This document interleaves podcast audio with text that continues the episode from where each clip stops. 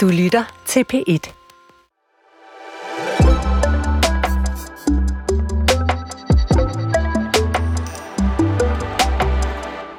Fremtiden. For mig var det engang noget med robotter, røntgenbriller og rejser i rum og tid. Jeg er født i 1973, og de der forestillinger var sådan nogle, jeg havde som barn og teenager. I dag tager jeg samtidig mig selv i at tro, at fremtiden faktisk er her. At kunstig intelligens blot er få måneder væk fra at løse kræftens gåde, og at Elon Musk og company selvfølgelig finder en måde at leve på Mars, og det sker i min levetid. Og også, at jeg ikke behøver at lære at sortere affald, fordi ny teknologi nok fikser det hele om lidt. Her på Fremtiden på P1 er vi nysgerrige på teknologierne, opfindelserne og idéerne, der er på vej, men, men især på det liv, som måske kommer til at udspille sig indimellem dem. Jeg hedder Mette Valsted Vestergaard, og i dag er jeg nysgerrig på fremtidens hjem. Og lad os som sædvanligt begynde med at høre, hvad chatbotten ChatGPT får ud af det, når vi beder den om at lave en slags tværsnit af, hvad den kan finde på nettet, og skrive et scenarie, der beskriver et hjem om 100 år. I år 2123 har vores opfattelse af hjemmet gennemgået en radikal transformation. I det 22. århundrede består mange familier af flere generationer, der lever sammen under samme tag, og samfundet har værdsat mangfoldighed og inklusion. Det traditionelle, isolerede hjem er nu en sjældenhed. De fleste boliger er en del af større kollektive boligkomplekser, hvor familier og enkeltpersoner deler fællesområder og ressourcer. Der er også en tendens til, at flere mennesker arbejder hjemmefra, hvilket har øget behovet for fleksible og fælles arbejdsområder. Bæredygtighed er nøgleordet i fremtidens hjem. Materialer er blevet udviklet med minimale miljømæssige konsekvenser, og boliger er designet til at udnytte solenergi og andre vedvarende energikilder. Hjem er ofte omgivet af grønne områder, og vertical farming er blevet en almindelig måde at producere fødevarer på i sit eget hjem. Teknologien i hjemmet er dybt integreret i hverdagen. Kunstig intelligens og avancerede robotter håndterer husarbejde, sikkerhed og andre rutineopgaver. Ja, sådan lød ChatGPT's øh, bud.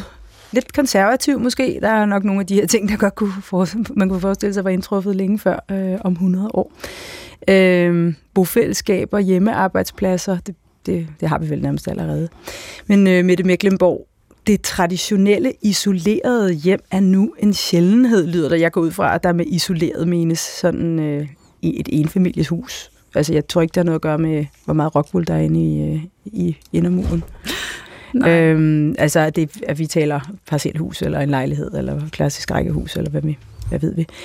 Øhm, tror du, at nye strømninger kan fortrænge noget så centralt i vores kultur, som det her traditionelle enfamilieshus øh, i løbet af de næste 100 år?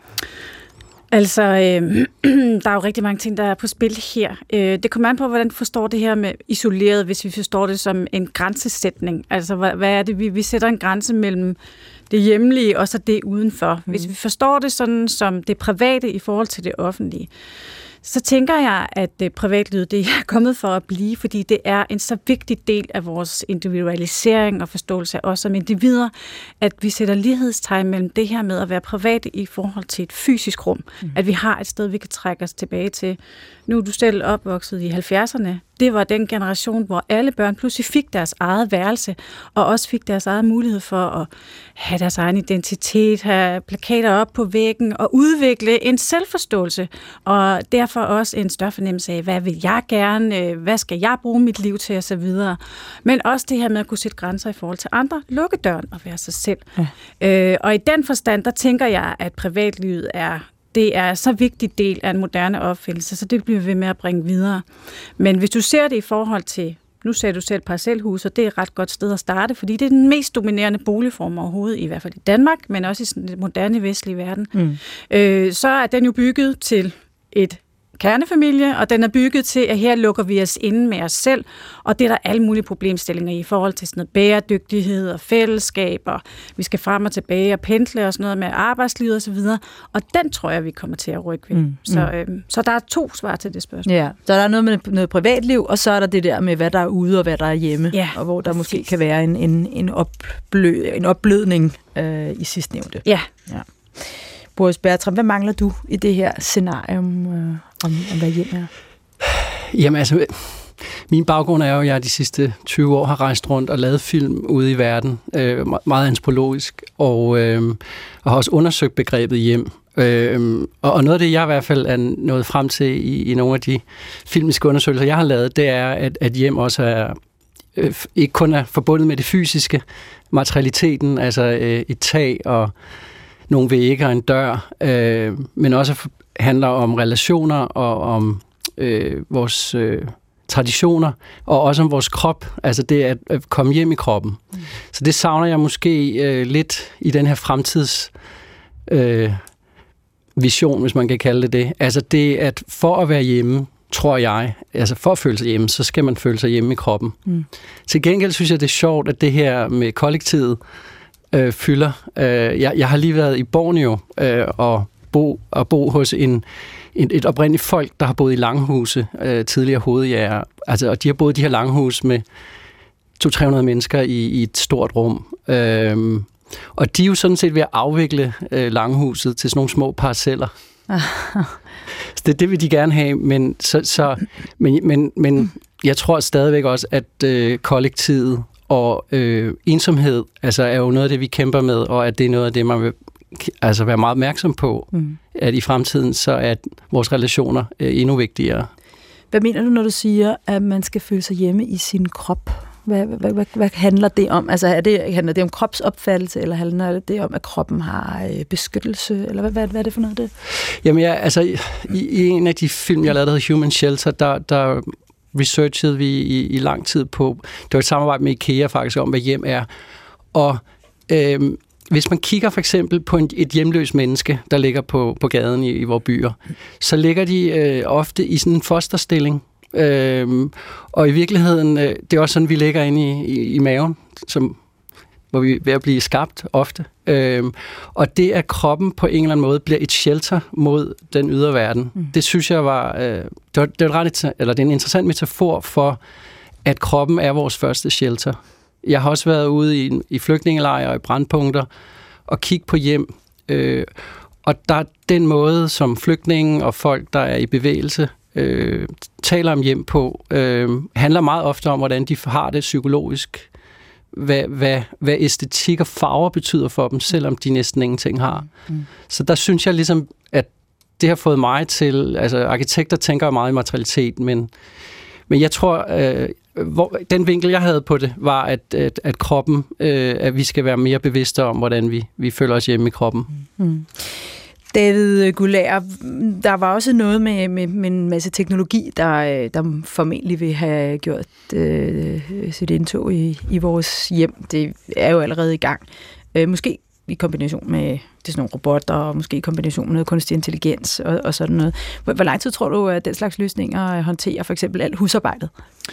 Jamen, det er jo, det er jo det, det er et godt spørgsmål. Altså, der er jo ingen tvivl om, at øh, hvis vi kigger på det i dag, så, så kan teknologien sagtens gøre det helt for os. Øh, vi har jo allerede inventeret, inventeret øh, robotstøvsugeren ind, robotplæneklipperen kører ud i haven, og vi har opvaskemaskinen og komfuret, der snakker sammen med køleskabet, og på den her måde kan give os en bedre indsigt i, hvad har vi i køleskabet, hvad kan vi lave ud fra det, så kan vi lave de og de retter. Øh, så teknologien er der i dag. Og hvis vi så giver den mere gas i forhold til, at teknologien kommer bare til at eksplodere. Altså, der kommer til at være mere og mere. Vi ser bare, nu snakker du selv om kunstig intelligens, vi snakker som ChatGPT som en, en, en person her i lokalet næsten. Øh, og det går bare hurtigt. Så, så kan man roligt sige, at med den udvikling, der er, jamen, så kommer vi lige pludselig til at stå et sted, hvor teknologien kan gøre rigtig, rigtig meget, og overtage meget af det, som måske mange af os synes er det kedelige arbejde, men der skal også nogen, der synes, jeg kan godt lide at lave husligt arbejde, jeg kan godt lide at gå og støvsuge, hvorfor skulle jeg give teknologien til den del? Mm. Og så passer meget godt med det, Boris siger, ikke, i forhold til, jamen, føler du dig selv hjemme i, øh, i, i det? Altså, hvad er det, man siger? Man, man er hjemme der, hvor man hænger sin hat, ikke? Altså, øh, og, og så er det der, teknologien kan gøre rigtig meget for at give den oplevelse. Men hvis ikke du selv er der, så, uh, så giver det jo ikke meget mening, og så skal vi heller ikke tillade den, at teknologien gør det. Lad os lige få sat lidt flere ord på, øh, på hver af jer. Mette Mecklenborg, øh, min, min første gæst her, kan med og øh, boligforsker. Det er et meget spændende titel, synes jeg, med baggrund inden for øh, moderne kultur. Øh, og, og, og ved øh, en masse om, om hjemskabelse og hverdagspraksiser og, øh, og den slags ting. Øh, det her begreb, nu, nu hører vi Boris Bertram reducere det helt ned til, at, at vores, øh, altså hvis vi, hvis vi koger alt andet væk, jamen så er kroppen jo egentlig vores, øh, vores shelter, eller vores beskyttelse, eller hvad vi vil. Mm, hvad betyder hjem for det moderne, altså det, det nu tidige menneske? Mm. Jamen, jeg tror, det er ret godt at lave den her skændning, som vi jo allerede er i gang med nu, altså skændning mellem boligen og så hjemmet, fordi ja. at øh, øh, nu har vi jo haft den her intro fra ChatGPT, som jo meget taler om boligliv, altså de fysiske rammer omkring det her med at have hjemme. Og i virkeligheden, så øh, er det vigtigste altså nok, hvad er det egentlig for krop, vi ligger ned i det her hjem, og hvad er det for en opfattelse af tilhører en rodfæstelse og sådan noget, som, som også er enormt vigtigt, som jo ikke overhovedet bliver rejst i den her fremtidsscenarie. Mm.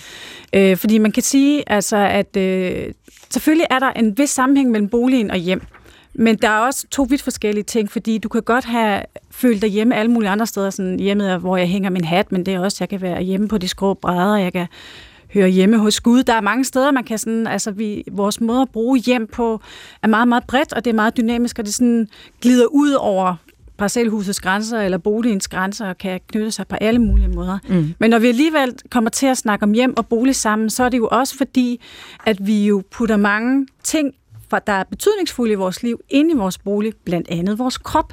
Altså, det er jo der, vi sover og ligger i første stilling, øh, når vi kommer hjem om aftenen og har træt efter arbejde.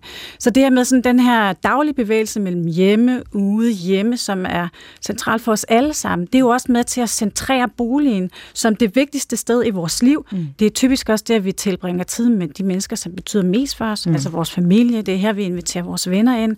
Det er også der, vi lægger rigtig meget af vores tid. Og vi ved, at tid det er også en ret stor parameter i forhold til det her med at skabe hjemfølelse. At mm. jo mere tid vi lægger ned det samme sted, jo mere knytter vi os også til det. Og det gør vi jo i høj grad også i boligen. Altså vi gør de samme ting hver eneste dag, så vi mm. ligesom synker ned i nogle rutiner. Mm.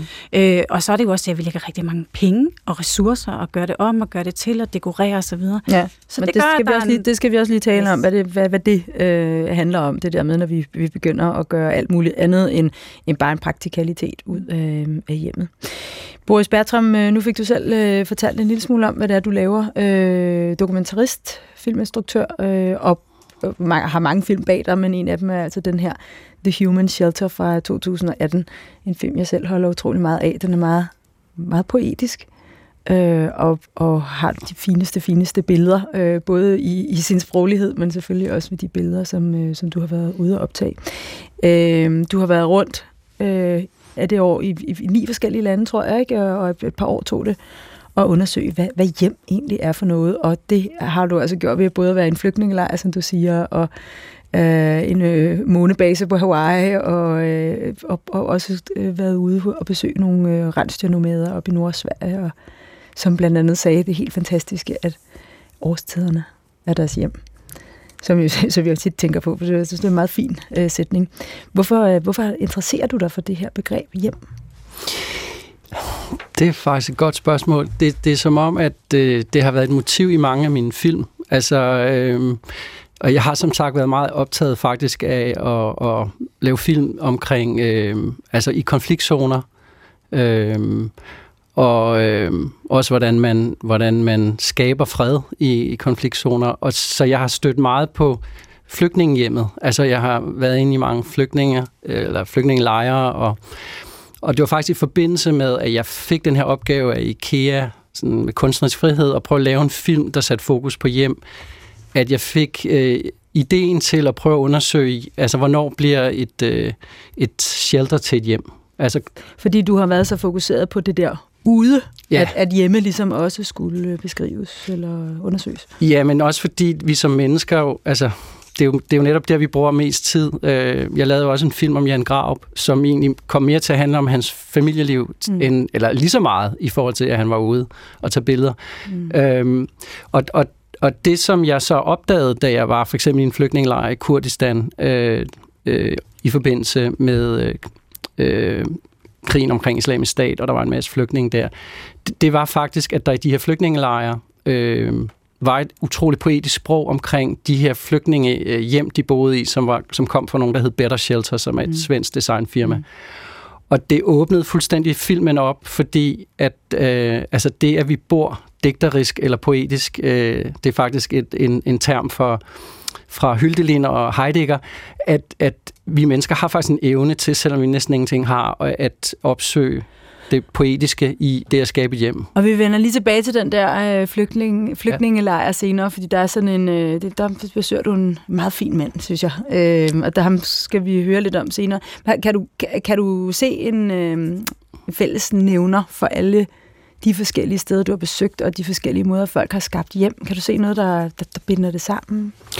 Jamen altså, det, det er det, som jeg, jeg synes, jeg specielt oplevede i Irak, altså øh, at, at øh, de her flygtninge, de her mennesker, øh, har et sprog omkring øh, hjemmet, som var meget digterisk, og at det kom til udtryk, altså både i den måde, man indretter en, en bolig på med altså øh, farverige tekstiler, øh, øh, måder at... Øh, at øh, altså det at udsmykke sit hjem også gør, at man får det fysisk godt af at være der. Altså der var et sprog, og det synes jeg i, nu var jeg på fire kontinenter i syv lande, og, og det var et gennemgående tema, at de mennesker, der var i filmen, øh, talte meget poetisk om hjem. Mm.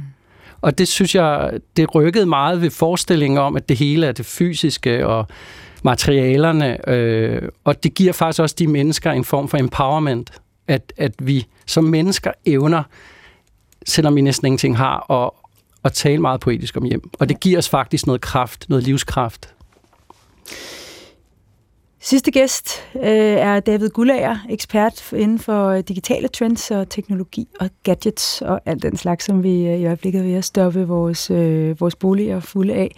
Du kalder fremtidens hjem for det forestående hjem. Hvad betyder det? Ej, det forstående hjem.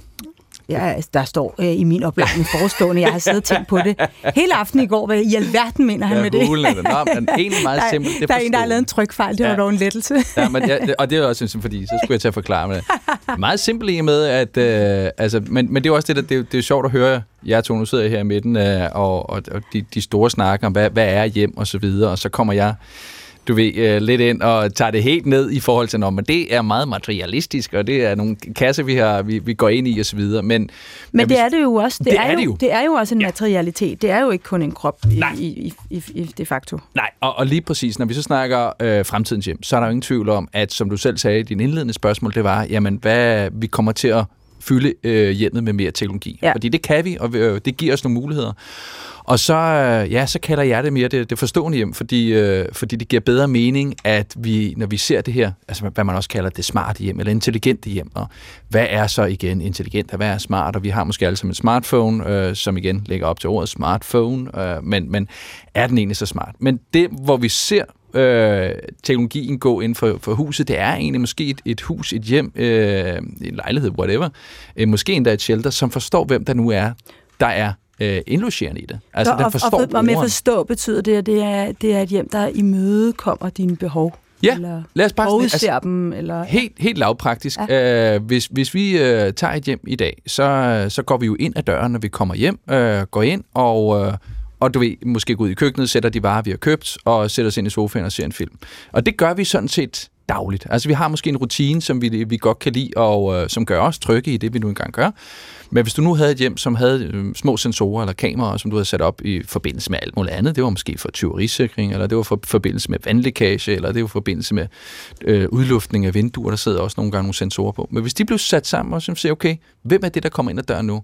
Og hvad er det, den her person godt kan lide? Hvad mm. er det, person? Er personen glad? Er personen sur? Øh, og så kan hjemmet bedre forstå dig, og derved også agere ud fra dig. Og det er som at sige, så er vi lidt mere ude i nogle fremtidsscenarier, ikke? Mm. Men, men vi begynder at bevæge os derhen af, når vi bare kan se den måde, som kunstig intelligens bliver brugt på i dag, den måde, vi bruger vores mobiltelefoner på i dag, gør egentlig det, at øh, det er en tvetydig i forhold til, er det godt eller dårligt, men der, hvis vi tager den gode vej, så er det der, hvor vi kan se, at vi kan blive forbundet med en anden verden. Vi kan mm. blive forbundet med hinanden, og det er det samme med hjemmet. Der kommer også til at være mange flere muligheder for at få måske en, jeg vil sige, lidt groft sagt, en bedre hverdag. Mm. Det, det, det er jo alt sammen at sige, hvad er godt, hvad er skidt, specielt når jeg sidder med mellem jer to, så kan det være store ting. Men inden for teknologiens verden kunne det godt være noget, der kunne hjælpe en på vej. Ikke? Men, det er vel, men, men de teknologiske løsninger, som vi udstyrer hjemmet med, er vel til for at skabe bekvemmelighed ja. øh, og tryghed Jo, jo, øh, altså igen, opvaskemaskinen har vi jo, er vi jo svært glade for, ikke? Ja. Vaskemaskinen, vi, vi står ikke længere med vaskebrættet.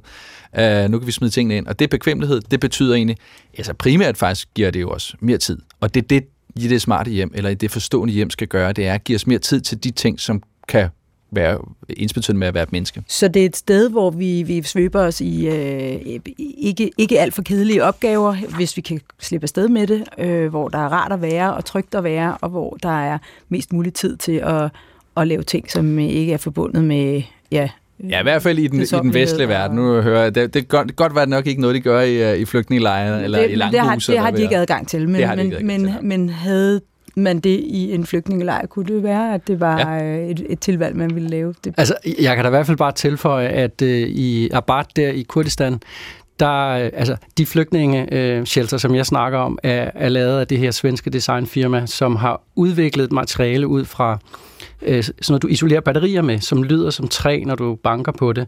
I forhold til at have et telt, var det jo en, en kæmpe revolution at pludselig have shelters, som egentlig lød som træhuse. Hvorfor? Jamen det er jo fordi, at øh, dels fordi, at det handler også meget om tryghed og sikkerhed og robusthed, og, og telte altså er transparente om natten, øh, de er ikke særlig sikre. Øh, det, det er en kæmpe, hvad skal man sige, det er sådan et letvægtsmateriale, de har udviklet. Ikke? Der var også solceller på taget. Altså, øh, der var mange teknologiske øh, altså, hvad skal man, forbedringer forbundet med det, den her flygtningelejr, øh, som, som jeg rejste. Og det var også på grund af det her flygtninge-shelter, som vi vil kigge på. Hvad, hvad gør det egentlig ved flygtningen, når de får bedre forhold. Mere, altså, hjem handler helt klart også om tryghed og sikkerhed for, altså sådan helt basalt. Det kan vi godt slå fast. Altså, at et hjem er øh, i høj grad det, at vi har tryghed. Øh, og det er jo noget, vi ikke tænker så meget over i Danmark. Øh, men, men der er 1,8 milliarder mennesker, som ikke har et passende hjem. Der er 100 millioner mennesker lige nu på flugt og i bevægelse. Og det savner jeg også lidt for vores fremtidsrobot, at kigge på, hvad er det mm. for nogle udfordringer, de mennesker har mm. i forhold til at skabe hjem. Mm. Det kan vi vende lidt tilbage til. David Dugula, hvad, hvad er den smarteste teknologiske løsning, du selv har derhjemme?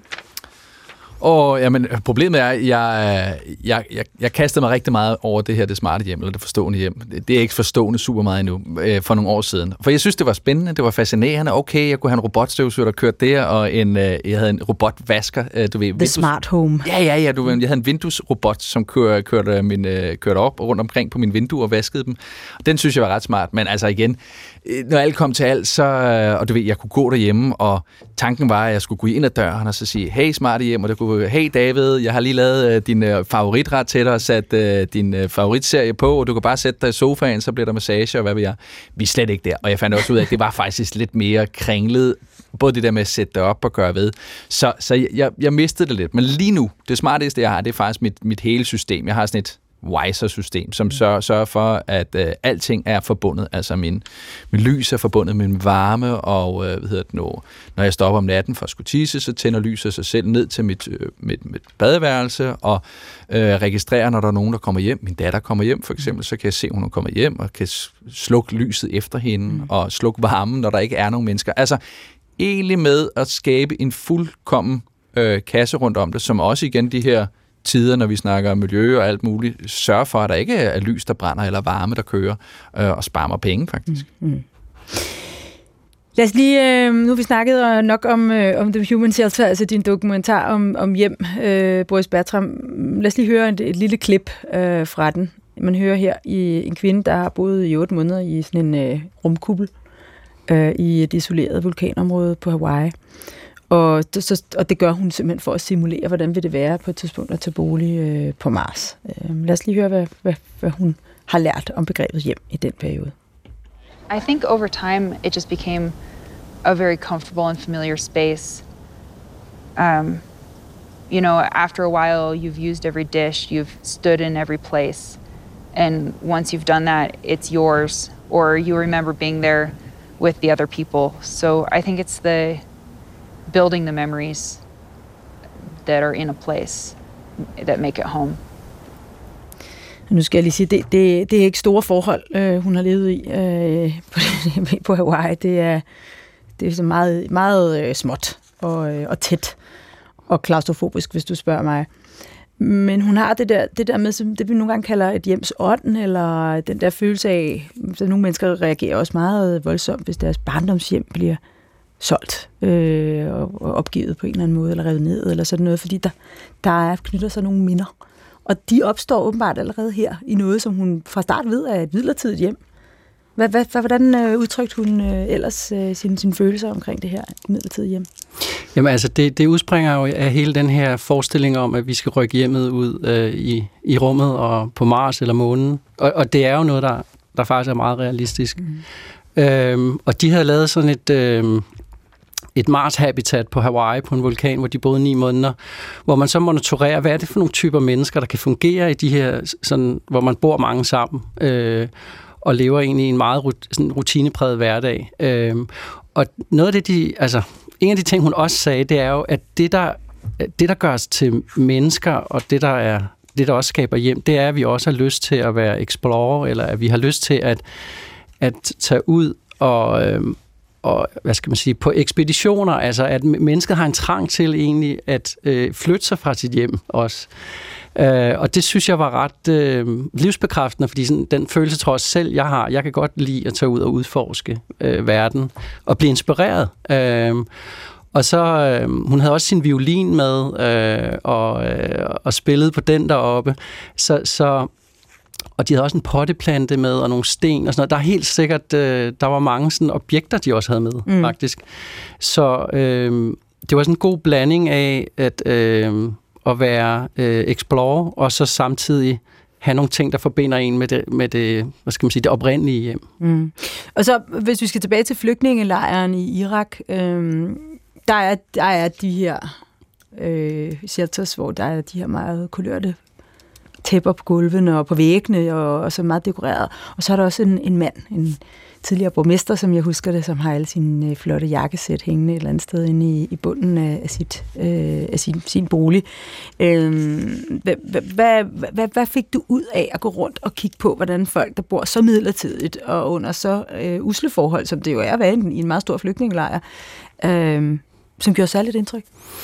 Ja, altså det var igen, det var et af de første kapitler, vi lavede. Øhm, og når man sådan ankommer til en flygtningelejr, man aner faktisk ikke rigtigt, hvad der, hvad der venter en. Og så det at begynde at komme ind i de her huse, og se altså den måde med, med, med altså, tekstiler, farvetekstiler, der hænger. Altså det, der er no, jeg, jeg kan, jeg, vi kan lægge nogle billeder op øh, på jeres... Øh, på jeres Facebook-side, hvis I vil. Altså, ja. hvor man bare kunne se, det lignede jo nærmest en natklub, noget af det. Eller, altså, det var, det, det var, altså, det var fuldstændig mindblowing. Og så møder man en tidligere øh, politiker, altså, som ikke kan være borgmester længere, fordi han er på flugt. Og så hiver han ligesom det ene jakkesæt øh, frem efter det andet. Jeg tror, han havde syv, ja. hvor han, og hvert jakkesæt havde en historie. Ikke? Og det er jo bare og han din... fortæller, hvad han bruger dem til. Der er forskellige ja, ja, lejligheder. Og, og hvad de har kostet. Og, øhm, og det jo klart, det var meget sådan performativt. Ja. Og det er også det omkring hjem, at vi faktisk godt kan være meget performative omkring det. Øh, og det er jo også øh, mine fordomme, jeg kommer med sådan et sted. Altså, og, og der bliver jeg altså bare virkelig øh, altså godt øh, vendt på hovedet faktisk, i forhold til at, at se det, som jeg har talt om før, den her innovation og, og poesi, folk har omkring, hvordan de skaber hjem. Ja. Når du siger performativ, altså det der med, at vi gerne ligesom vil opføre en helt lille forestilling om, hvem vi egentlig er, baseret på, hvordan vi har indrettet hjemmet. Jamen det blev sådan en greb. I hvert ja. kapitel var der faktisk en, en, en hovedkarakter, der ligesom der lavede en form for forestillinger, mm. spillede på violin, dansede eller læste et digt op, viste sin syv jakkesæt. Mm. Øhm, mm så, så det bliver også en del af, af måden at præsentere hjem på. Mm, mm. Mette Mecklenborg, hvordan har hjemmet udviklet sig her i Danmark hen over tiden? Også i forhold til det her med, hvordan vi viser det frem, og hvilke dele af det vi viser mm. frem? Jamen altså, den her øh, sammenblanding mellem bolig og hjem, det tror jeg er ret centralt, når vi skal forstå, hvorfor det er, at øh, boligen og hjemmet betyder så meget, særligt også i Skandinavien, mm. øh, fordi vi har puttet så meget mening ind. Og, altså i gamle dage, der kan man sige, at hjemfølelsen har jo været flyttet ud over øh, hjemegnen og fædrelandet og så videre. Øh, og ens privatliv har jo også været noget, man havde uden for boligen, fordi der var simpelthen ikke plads til at have et privatliv inden for boligen. Øh, så det her med, at vi har fået gode boliger, har jo også gjort, at vi har rodfæstet os i vores bolig, altså har gjort det til hjem.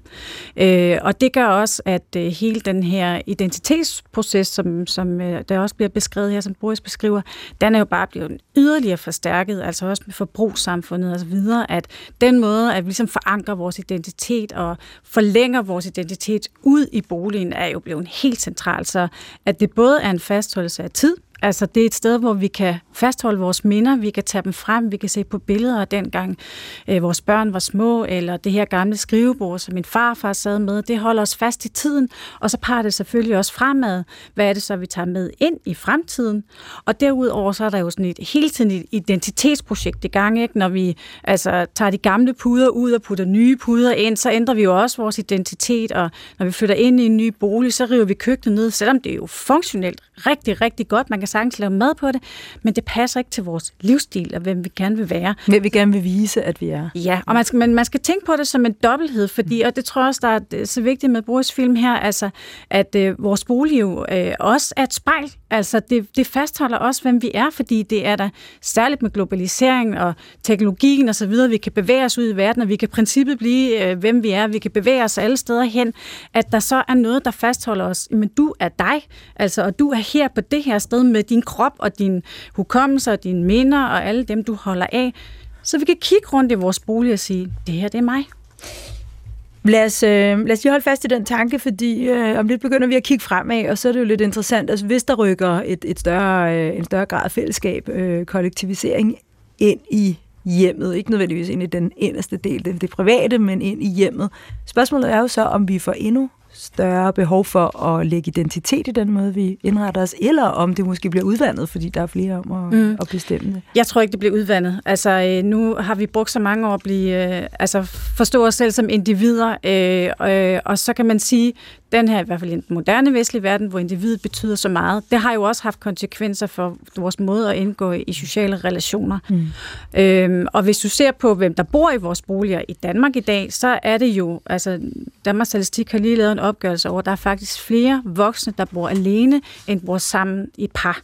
Og det vil sige, at vi er faktisk i gang med at tømme vores boliger for socialt mm. liv. Mm. Øhm, og der kan man sige, at det er en kæmpe social ændring, fordi ellers har det jo altid været sådan, at vi tog hjem for at være social. Så tog vi hjem til vores familie, vi tog hjem til vores kæreste, vi tog hjem til vores forældre, vores børn osv. Men hvis det er sådan, at vi tager hjem for at være alene, så opstår der jo et helt andet behov for os at være en del af et fællesskab. Og så er vores boligmasse jo imod os, fordi vi har jo bygget de her fantastisk dejlige parcelhuse, men hvor der er virkelig rigtig rigtig langt ind til naboen. Altså det der virkelig... gamle med samtalekøkkenerne, hvor der ikke er nogen, der siger noget? Yes, præcis altså. Så det, det er en af de store udfordringer.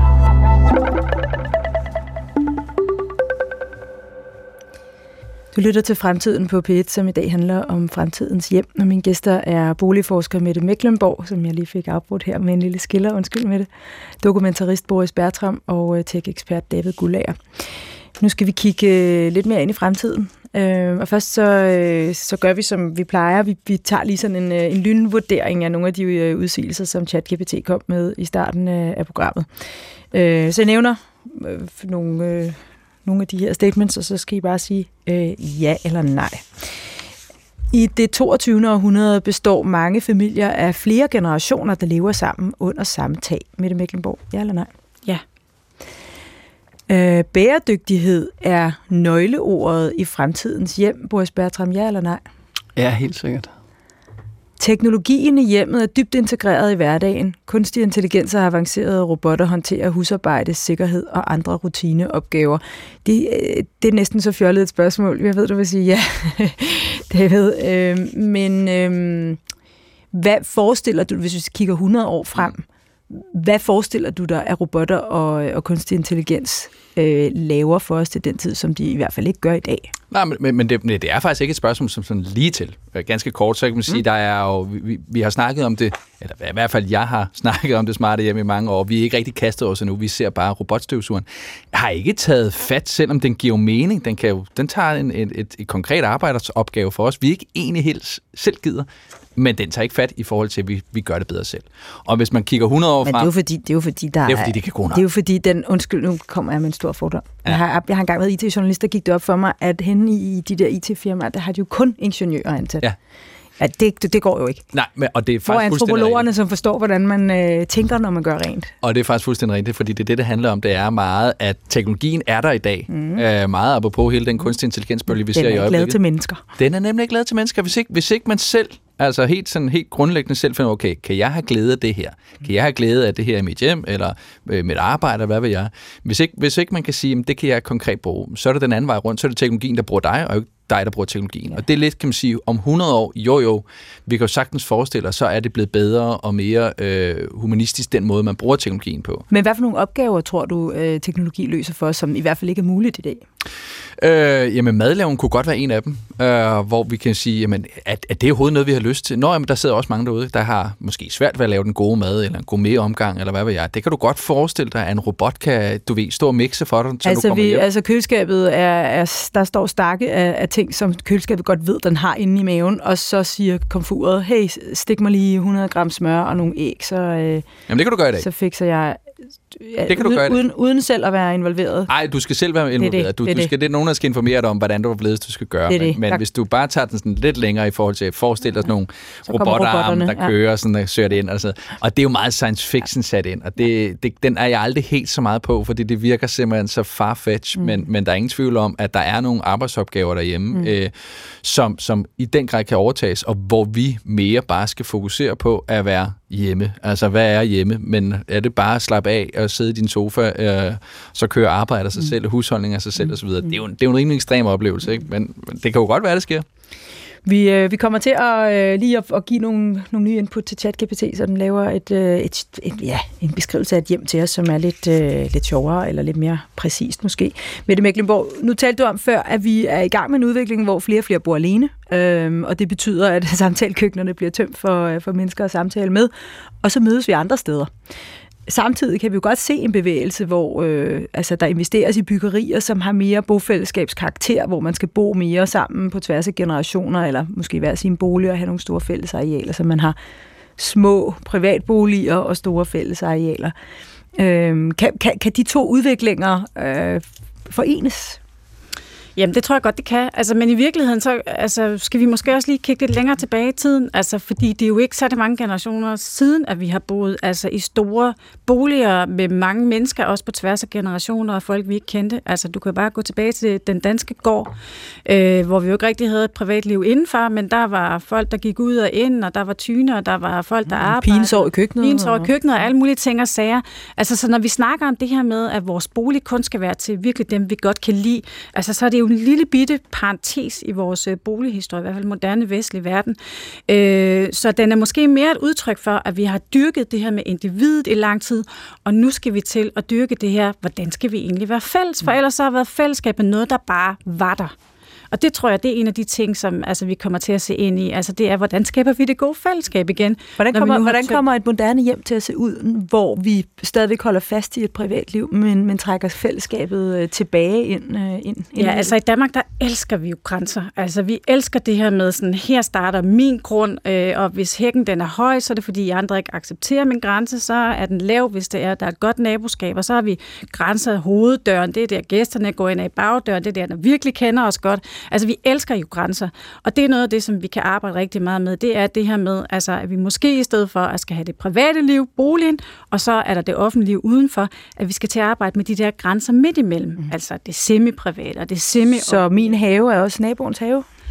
Det kunne for eksempel godt være, men så tror jeg i høj grad også, at det er det her med, at vi skal kigge på, hvor er det egentlig, vi mødes henne. Fordi vi kommer hurtigt til at snakke om det her med, at teknologien skal, skal hjælpe os af med alt det, der er irriterende, så vi kan komme af og slappe af derhjemme. Men i virkeligheden, mange af dem, når vi er derhjemme, så går vi jo rundt og laver alle mulige ting. Altså så går vi ud i haven, og vi ordner, vi maler, og, og så bruger vi jo ovenikøbet jo også latterlig meget tid på vores mad. Altså det er jo også det. Vi hygger os med det jo. Og vi hygger os simpelthen med det, fordi det er jo faktisk ret let at gå ned og købe nogle færdigretter, så bare have dem i fryseren og varme dem op. Altså, så det, på den måde, så kunne vi godt komme af med det. Så vi bliver også nødt til at blive bedre til at se, hvad er det egentlig, der skaber det gode liv. Mm-hmm. Boris Bertram, øh, når du nu kommer ind i sådan et langhus på Borneo, og der bor, hvad siger du, 200-300 mennesker? Nej, det, det gjorde der. Altså, Ja. Det skal også lige siges, at jeg, jeg har været sammen med Ida Nikolajsen, som Ja. er en dansk antropolog, der har studeret øh, langhusfolket mm. i, i 50 år.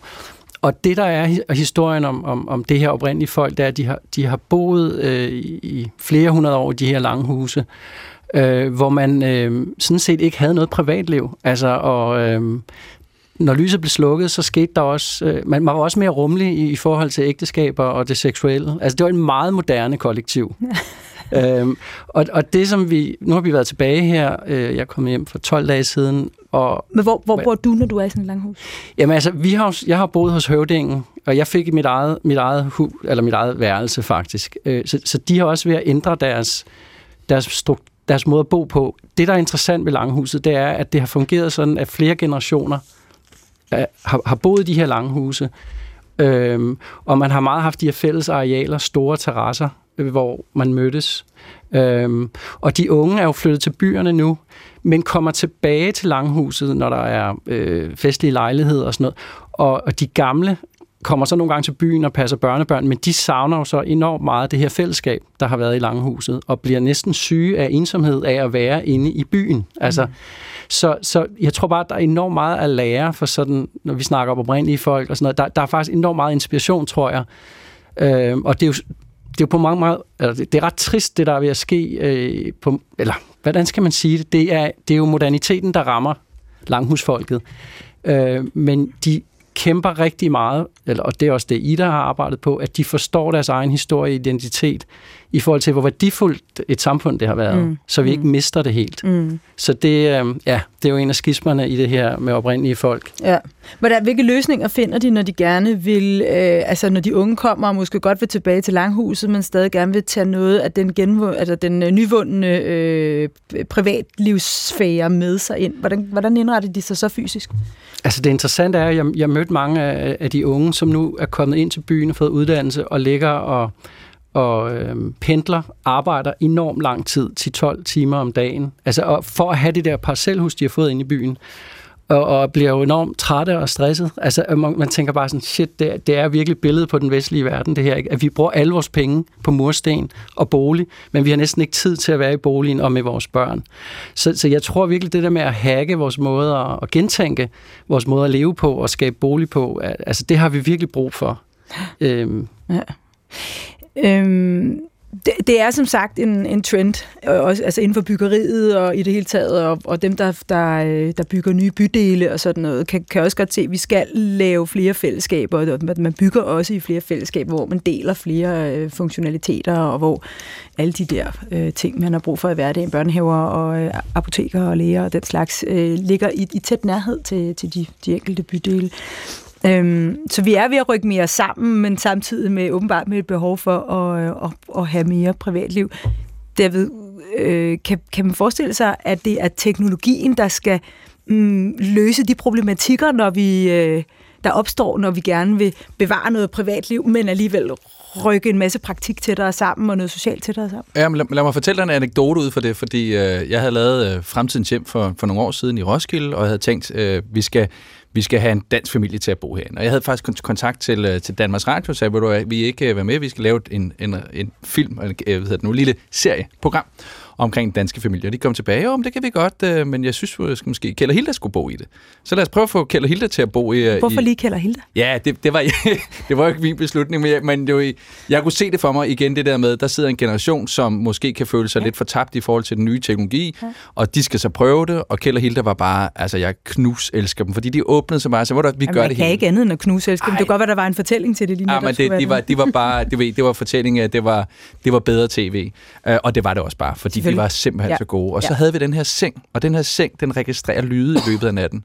så øh, altså, den lytter øh, på hver sin side af sengen. Det var dog redsomt. Ja, det kan du sige, det kan du sige. Men der er jo lige det problem, at der er jo, hvis vi kigger rundt her, der er jo 50 procent af et parforhold, der udskiller en lyd i løbet af natten, at der er nogen, der snorker, ikke? Øh, og, og så bliver den anden måske generet af den. Og igen forestiller sig, at det er et stort øh, fællesskab. Hvordan kan vi så komme ud af det? Den her seng sørger for at finde ud af, jamen er det højre eller venstre side, der bliver snorket i, og så giver den bare lige 220 volt igennem. Der er ikke nogen kvinder, der er interesseret i den undersøgelse. nej, nej det, det, det, er jo en elevationsting, så den sørger bare lige for at løfte. Ja. Og så havde jeg Kjeld og Hilda til at øh, sove i sengen, og vi kommer tilbage næste morgen. Godmorgen, og har I sovet godt? Vi er så dejligt, tak. Og Hilda kommer hen til mig sådan en, øh, altså Kjeld er jo den, der snorker mest. Men, ja. men jeg tror ikke, det eksperiment, det virkede ikke. Nå, siger så. Hvorfor ikke? Ja, fordi jeg det var altså min tid af sengen. Ja, jeg, jeg, jeg simpelthen ikke hørt Kjeld snorker overhovedet. Ah. Og Kjeld var også, jeg har altså ikke snorket. Men så kunne vi gå ind og kigge, fordi den er koblet op til internet, og kunne okay. se 18 gange, hvor Kjeld blev vendt rundt i den her seng. Den havde lige løftet ham 18 gange, ikke? Han havde sovet dejligt, sengen havde bare, du ved, kørt på overarbejde, og Hilda havde sovet dejligt. Så man kan sige, teknologien havde været med til at ja. hjælpe på et, et, et, et problem, et, øh, som, som havde generet dem. Ikke? Og hvis du så sætter den op i et større skala, så har vi jo lige pludselig et, en teknologi, som kan gøre, at vi ikke behøver at tænke på de issues, der måtte være. At det kan være lydgener, eller øh, personlige præferencer, eller øh, måder, man gerne... Jeg vil gerne have det koldt herovre, men jeg vil godt have det varmt herovre. Det kan teknologien også være med til, ikke? Så det, så det kan løse de problemer, der opstår, når vi rykker meget tæt sammen. Hvad med de problemer, der opstår, når vi sådan måske skal dele haven, eller vi skal dele indgangen, eller vi i det hele taget måske til sidst bare har et soveværelse, der er privat, og måske et badeværelse måske ikke, men men alt andet skal vi dele, fordi det er der, det sociale liv skal udspille. Så hvad, hvad, hvad kan teknologien så? Jamen der ser vi jo allerede nu her, de her energifællesskaber begynder at komme ind. At mm. man, øh, man for eksempel mest i boligfællesskaber og boligejendomme, hvor man bor flere i, der, der deler man om de her øh, nye, altså vedvarende energimuligheder. Ikke? Altså det er solceller, så finder kunstig intelligens ud af at fordele det rigtigt, og finde ud af, okay, hvem bruger hvad.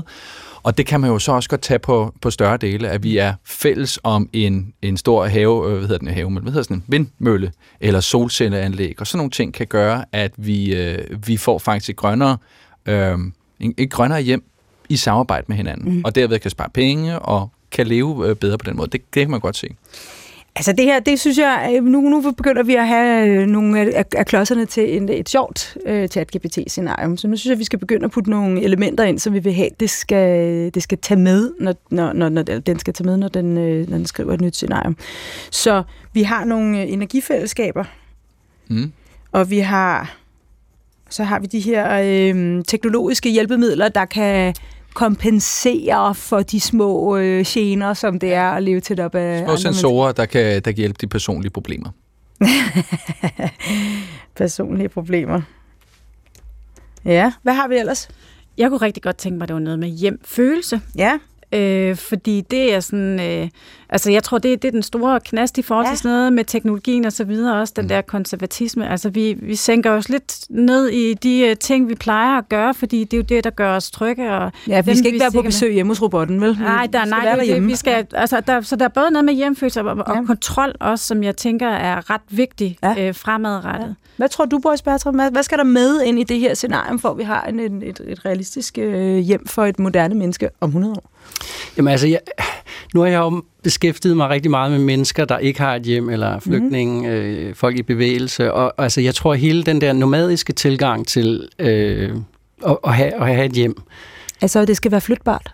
Ja, men også i vores mindset, eller altså, at vi, altså den, vi kan jo det virker bare som om, at vi bliver mere nomadiske. Øh. Så, så i virkeligheden har vi måske de her funktionaliteter, vi taler om her, men den inderste private pot, eller hvad hedder sådan en kapsel, den, den kan man tage med sig? Ja, altså det, den, ja. den udfordring, tror jeg, altså at, at de, det er grundvilkår for rigtig mange mennesker ikke mm. at bo i permanente mm. boliger, og at, øh, at altså det er vi... Og, og hvis man kigger på for eksempel de der øh, øh, norske øh, samer, jeg var oppe at besøge, som snakkede om hjem som de fire årstider. Ja. Sommer, efterår, vinter, forår. Altså, at, øh, at de bliver bragt derhen, hvor dyrene er, ikke? og at, at naturen og spiller meget ind i deres måde at skabe hjem på. Og der, den, den ting har vi heller ikke snakket så meget om. Hvad, hvad betyder landskab, og hvad betyder natur egentlig for os, for at vi har det godt? Mm. Og det savner jeg også lidt, at vi måske får øh, den der ja. biodiversitet øh, øh, opmærksomhed, ja. øh, og, og hvad, hvad kan vi egentlig lære naturen og naturfolk? Så, så, øh, så fremtidens hjem kan også være et, som man kan flytte rundt på i overensstemmelse med, hvad hele altså økosystemet egentlig fordrer af os, og måske også indbyder til. Altså, vi skal jo have vores måde at bo på. Ja. Vi, det er ikke bæredygtigt. Ja. Altså, vores øh, cementhuse, og altså, vi skal til at, at, at tænke helt grundlæggende anderledes mm. om materialer, om den fysiske bolig. Øh, ja, betongen tegner sig for 9 procent af ja. CO2-udslippet, så det, det skal vi have lavet op på, det er der ingen tvivl om. Vi skal i bikuber, ikke? Ja. Som vi selv bygger. Jamen, jeg tænker også, der, der er også noget omkring, der mangler noget med genbrug af materiale genbrug, her. Ja. Øh, og så tror jeg, at jeg er inde på noget rigtig vigtigt, altså fordi den, den her rodfæstelse, som jo også ligger i, altså vi siger, at i et parcelhus, der bor vi i gennemsnit 21 år. Det er langt længere end et ægteskab. Vi er mere knyttet til vores mursten, end vi er til vores ægtefælder. øh, og det vil løse sindssygt mange problemer i forhold til bæredygtighed, hvis vi flyttede noget mere. Altså, Altså, lige nu der er parcelhuset den mest foretrukne ældrebolig. Altså, den er, og den er jo ikke tidsvarende, hvis det er ældre, der skal bo i den. Den er alt for stor, og der er en kæmpe stor have og alle de her ting. Så, så vi skal på en eller anden måde gøre op med det her med, at hjemfølelse er knyttet til, at vi bor det samme sted. Ja. Nu øh, kommer der et... Øh, nu kommer der et lille... Ups. Ja, nu kommer der et lille chat-GPT-scenario ind. Nu tager vi lige en skiller, og så læser jeg det højt.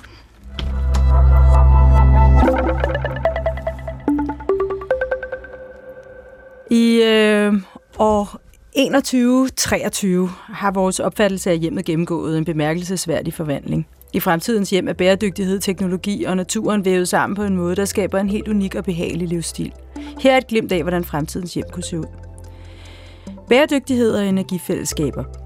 I 2123 er hjemmet ikke blot en isoleret enhed, men en integreret del af et energifællesskab. Hver by og samfund er knyttet sammen i et netværk, hvor husstandene deler og producerer vedvarende energi. Solpaneler, vindturbiner og avancerede opbevaringsløsninger giver hjemmene mulighed for at være selvforsynende og endda bidrage overskydende energi til det fællesskab, de er en del af.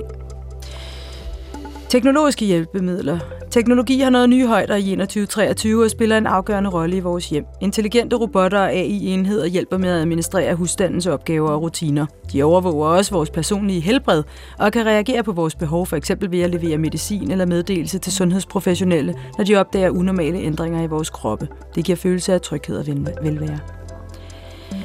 Hjemfølelse og kontrol. Selvom hjem, øh, teknologi spiller en central rolle, er det vigtigt at bevare, bevare en følelse af hjem. Hjemmet i 2123 er designet til at være en oase af komfort og personlig tilpasning.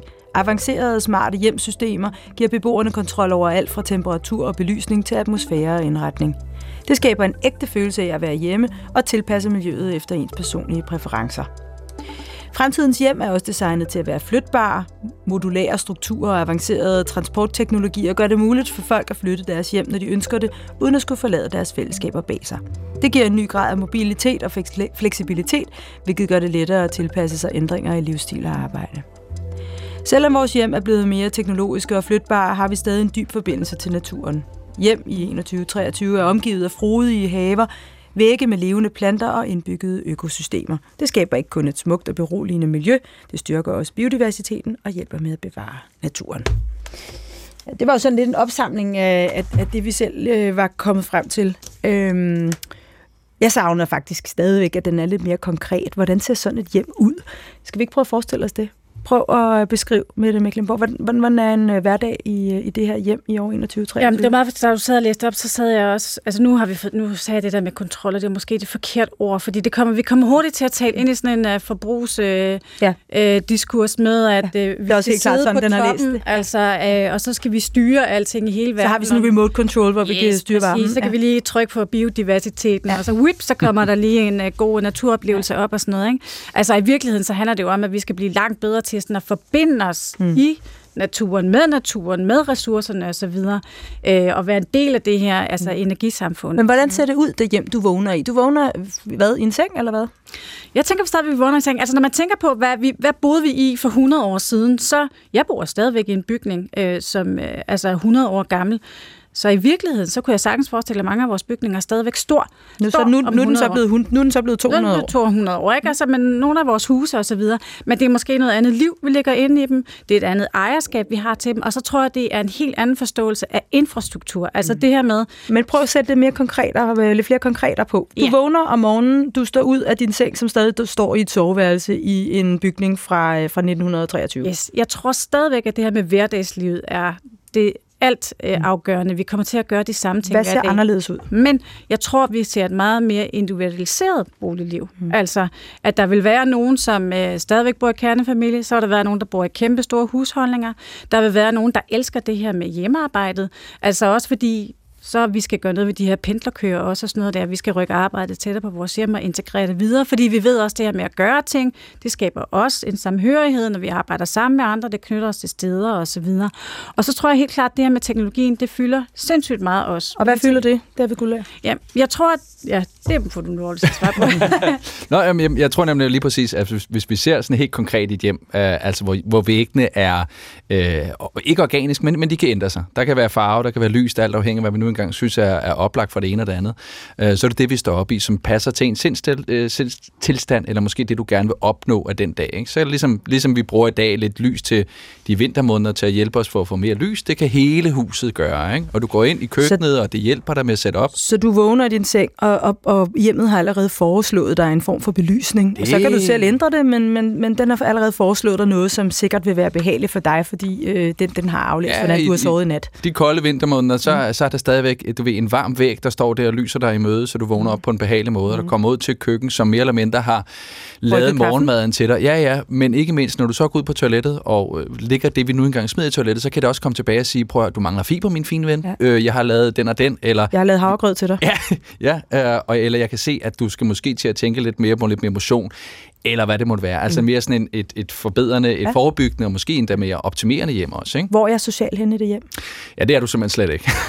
Nej, der er jo ingen tvivl om, når vi ser de muligheder, vi, vi allerede har i dag i forhold til at være social, selvom vi sidder derhjemme, altså øh, med øh, hvad hedder det nu, videomøder og så videre. Her har du altså steder muligheder for at kunne træde ind i nogle fællesskaber, selvom du er derhjemme, selvom du kan stå i dit eget øh, hus, og hvad ved jeg, så kan du være øh, nede i øh, byen i barn med sammen med de andre i køkkenet, hvis det skulle være. Ikke? Bås Bertram, du har jo sådan på en eller anden måde undersøgt hjemmets inderste essens. Hvordan, øh, hvordan tror du egentlig, at din dag tager sig ud derhjemme om 100 år? Jamen, jeg håber, at... Øh, jeg håber, at jeg... Jeg havde faktisk en oplevelse af at sejle ned af den der flod ude i, i regnskoven, hvor jeg altså, hvor der var ikke noget lys, der støjede. Der var ikke noget larm. Altså, der var masser af larm for skoven, men det var ligesom det, det var, jeg havde faktisk en stor følelse af at, at være hjemme i det der scenarie, hvor vi bare drev ned ad floden. Så jeg håber at, at have et hjem, hvor der ikke er så meget støj, og hvor, der ikke er, altså, hvor vi ikke bliver generet af lys, hvor vi har mere natur tæt på os, at vi bor øh, familier sammen over flere generationer. Mm.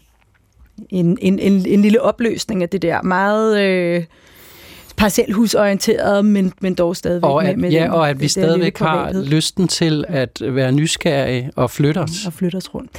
Boris, øh, jeg ved, du har, øh, du, du har skrevet til, øh, til, til min kollega Asta Åholm her, at øh, din film kan, kan man faktisk godt få lov at se, hvis man vil vi finder lige en måde, vi kan lægge den ud, så, øh, så vores lyttere kan, kan komme ind og se den. Det er en Jamen, meget fin film, vil jeg sige. Ja, jeg tænkte, I skulle, I skulle ja. have lov at vise den. Jamen, det er fantastisk. Det siger vi tak for. Jeg vil også gerne reklamere for, at vi er til stede på Kulturnatten og taler lidt i øh, linje med det her om øh, fremtidens rumrejser. Det handler faktisk også om, hvordan man øh, danner hjem, nemlig ude i rummet. Det gør vi altså den 13. i 10. Det er kl. 19 her i DR-byen, og vi har besøg af Tina Ibsen og rumarkitekt Sebastian Aristoteles.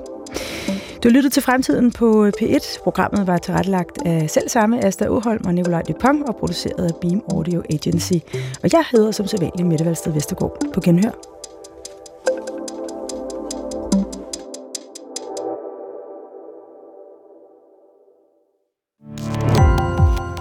Gå på opdagelse i alle DR's podcast og radioprogrammer. I appen DR Lyd.